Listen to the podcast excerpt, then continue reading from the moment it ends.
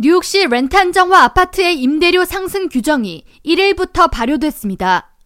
시 임대료 안정화 협회가 지난 6월 통과시킨 렌트 안정화 아파트 임대료 인상안에 따르면 2023년 10월 1일부터 1년 계약 시에 3%, 2년 계약 시에 첫 해에는 2.75%, 두 번째 해일 경우 3.2%의 렌트비 상승이 적용됩니다.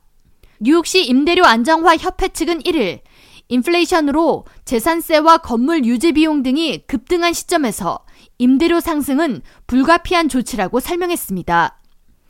반면 세입자들은 지속적으로 상승하는 물가를 감당할 여력이 되지 않는다면서 렌트 안정화 아파트의 집세까지 오르면 거리로 내몰리는 뉴욕 시민의 수가 증가할 것이기에 시 차원에서 특단의 조치를 내려줄 것을 요구하고 있습니다.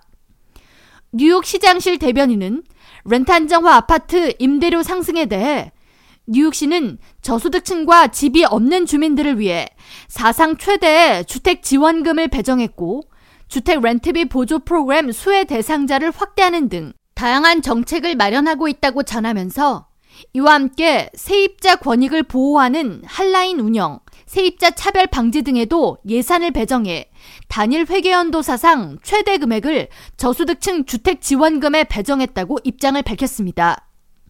뉴욕시는 주택 부족 문제를 해결하기 위한 방안으로 저소득층 뉴욕 시민들이 렌트비 보조 프로그램에서 운영하는 주택 바우처를 뉴욕시 5개 보로 외에 뉴욕주 전체에서 사용 가능토록 방침을 변경했습니다. 뉴욕시 렌트비 보조 프로그램은 시 주택 바우처 소지자가 소득의 30%만 임대료로 지불하면 되고 나머지 임대료는 뉴욕시에서 부담하는 내용이며 시 주택 보존 및 개발국에서 운영하고 있습니다.